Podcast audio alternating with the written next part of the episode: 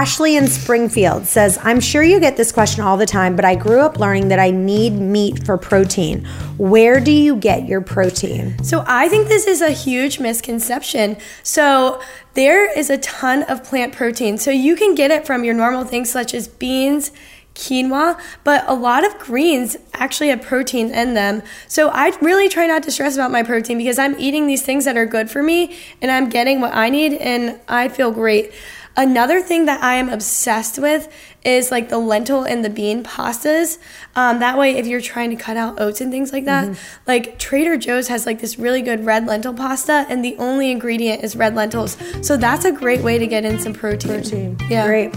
Hey guys, thank you so much for listening to this week's podcast preview. Now don't go anywhere. This was just a little taste of last week's show. You can check out the full episode with so many more of your intermittent fasting questions by clicking the link down there in the show notes. Also remember, if you enjoy the podcast, it would mean the world to us for you to leave a review on iTunes to get this podcast out to other people that may have the same questions that you do. And as always, if you have a question that you want answered, email those to questions@ChantelRayWay.com. Thanks again, and we'll see you next time.